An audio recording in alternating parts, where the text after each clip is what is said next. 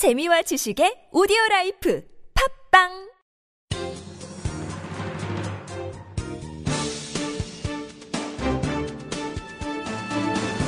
일간사설 6월 20일 토요일 경향신문 사설 삼성병원의 원격 진료 허용 부당한 특혜다.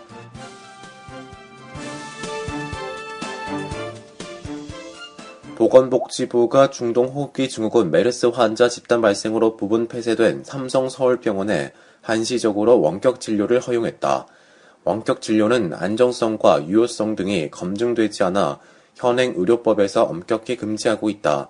메르스 확산 사태의 책임이 큰 삼성 서울병원에만 원격 진료를 허용한 것은 명백한 탈법이고 특혜다. 보건복지부의 결정으로 삼성서울병원 외래에서 치료받던 재진 환자는 이제 담당 의사에게 전화를 걸어 원격으로 진찰을 받고 약국에 팩스로 보내진 처방전에 따라 약을 구입할 수 있게 된다. 환자를 대면하지 않고 전화 진찰로 진료 처방할 수 있는 특혜 조치를 삼성 서울병원에 부여한 것이다. 정부는 삼성 서울병원 외래 환자들이 일부 의료기관에서 진료를 거부하는 불편을 이유로, 이유로 들고 있다. 군색한 변명이다. 진료를 거부당하는 외래 환자를 위해서라면 선별 진료소를 운영해 진료를 받게 할 수 있다. 경증 재진 환자는 현행법에서 가능한 의사와 의사 간의 원격 진료로도 능히 감당할 수 있다. 환자가 다른 의료기관을 방문하면 그 의료기관의 의사와 삼성 서울병원 의사가 전화로 환자 상태를 공유해 진료를 시행하고 처방전을 내리는 것이다. 의사협회도 이러한 방식의 적극적 협력 입장을 밝힌 상태다. 굳이 탈법 원격 진료를 택하지 않고도 해결 방안이 있는 셈이다. 앞서 폐쇄됐던 평택 성모병원이나 메르스 환자를 치료하는 전담병원으로 바뀐 국립중앙의료원의 외래 환자 역시 삼성 서울병원 외래 환자와 비슷한 문제를 겪었으나 이런 혜택을 받지 못했다. 병원은 원격 진료를 하면 재진료의 50%를 수가로 받게 되기 때문에 삼성 서울병원은 부분 폐쇄에도 불구하고 진료 수입은 계속 발생한다.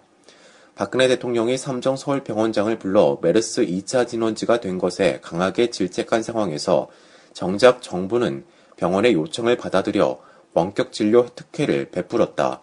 짜고 치는 고스톱이라는 말이 나올 만하다.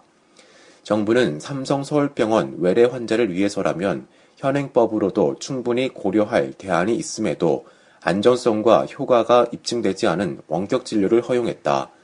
원격 진료는 박근혜 정부가 줄기차게 시도해온 의료 영리화의 핵심 고리다. 삼성 서울병원은 원격 진료를 가장 앞장서 추진해온 병원이다.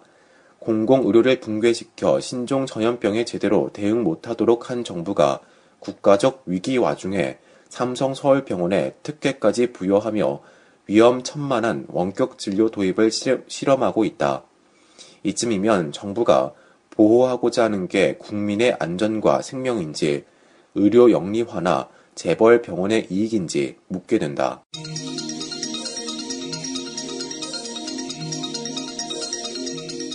(5월) 세계 평균 온도 최고 기록과 교황의 경고 프란치스코 교황이 지난 18일 국제사회의 최고 의지 가운데 하나인 기후 변화 문제를 직접 다룬 회칙을 발표했다.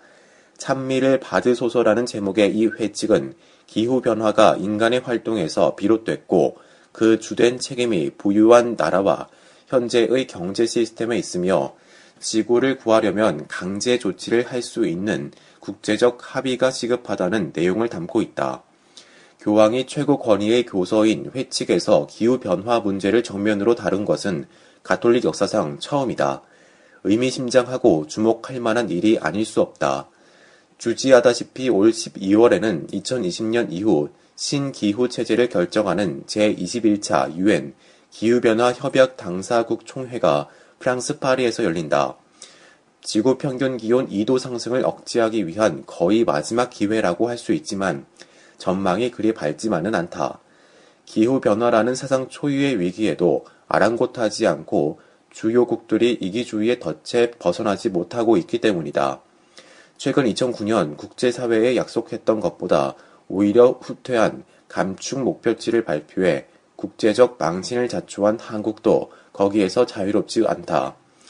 기후변화는 이미 우리에게 닥쳐오고 있는 현실적 위험이다. 지난 5월 인도를 강타한 폭염은 2,300여 명의 목숨을 앗아갔고 한국을 비롯한 아시아 곳곳이 가뭄으로 몸살을 앓고 있다. 교황이 기후변화 회칙을 발표한 직후 미국 국립해양대기청은 올해 5월 세계 평균 온도가 사상 최고치를 기록했다는 관측치를 내놓기도 했다. 올해 5월 지구 육지와 바다 표면의 평균 온도는 20세기 평균 대비 0.87도 상승한 것으로 나타나 관측 기록에 존재하는 1880년 이래 136년간 5월 기온 사상 가장 높았다고 한다. 교황의 회칙은 그동안 과학과 정치, 경제의 측면에서 주로 논의되던 기후 변화 문제를 종교의 차원으로 끌어올린 점에서 의미가 있다. 기후 변화 문제에 접근하는 경로나 방식을 정치 경제 논리에서 윤리적 책무로 바꿔놓았다고 할 수 있기 때문이다. 인간의 탐욕과 파괴적 기술이 지구를 위험에 빠뜨리고 있으며 기후 변화의 가장 큰 문제는 부유층이 아닌 가난한 사람이라는 등의 지적은 낮은 대로 임해온 프란치스코 교황의 근간 행보와도 자연스럽게 맥이 닿는다. 교황의 기후 변화 회칙이 오는 12월 신기후 체제 협상에서 세계 여론과 책임 있는 주요국의 의사결정에 긍정적인 영향을 미치기를 기대한다.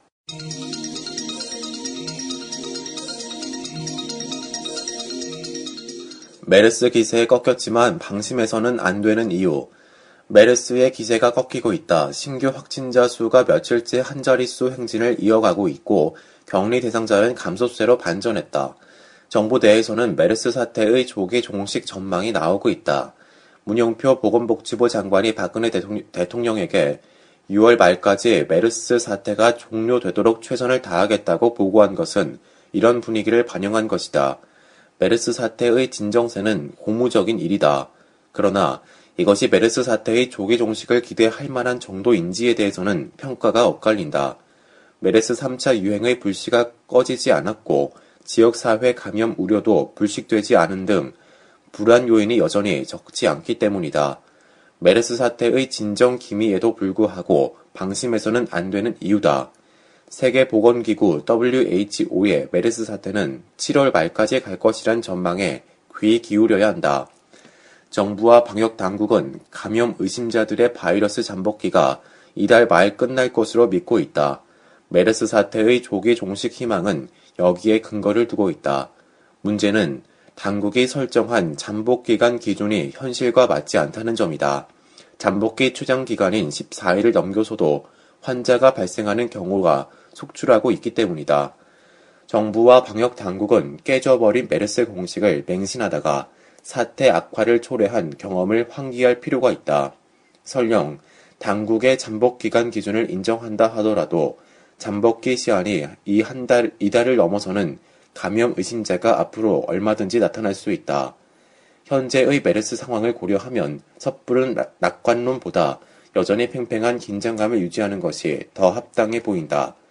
삼성 서울병원 응급실 이송 용원 환자가 접촉한 것으로 예상되는 인원만 5만여 명이 넘고 메르스 감염자가 다녀간 강동 경희대 병원 투석실을 이용한 사람도 100여 명에 달한다. 모두 격리와 추적 조사가 필요한 환자 예비군들이다. 신종 감염병을 잡는 데는 왕도가 없다. 최악의 상황을 산정하고 방역망을 가장 넓게 치는 대응이 필요하다.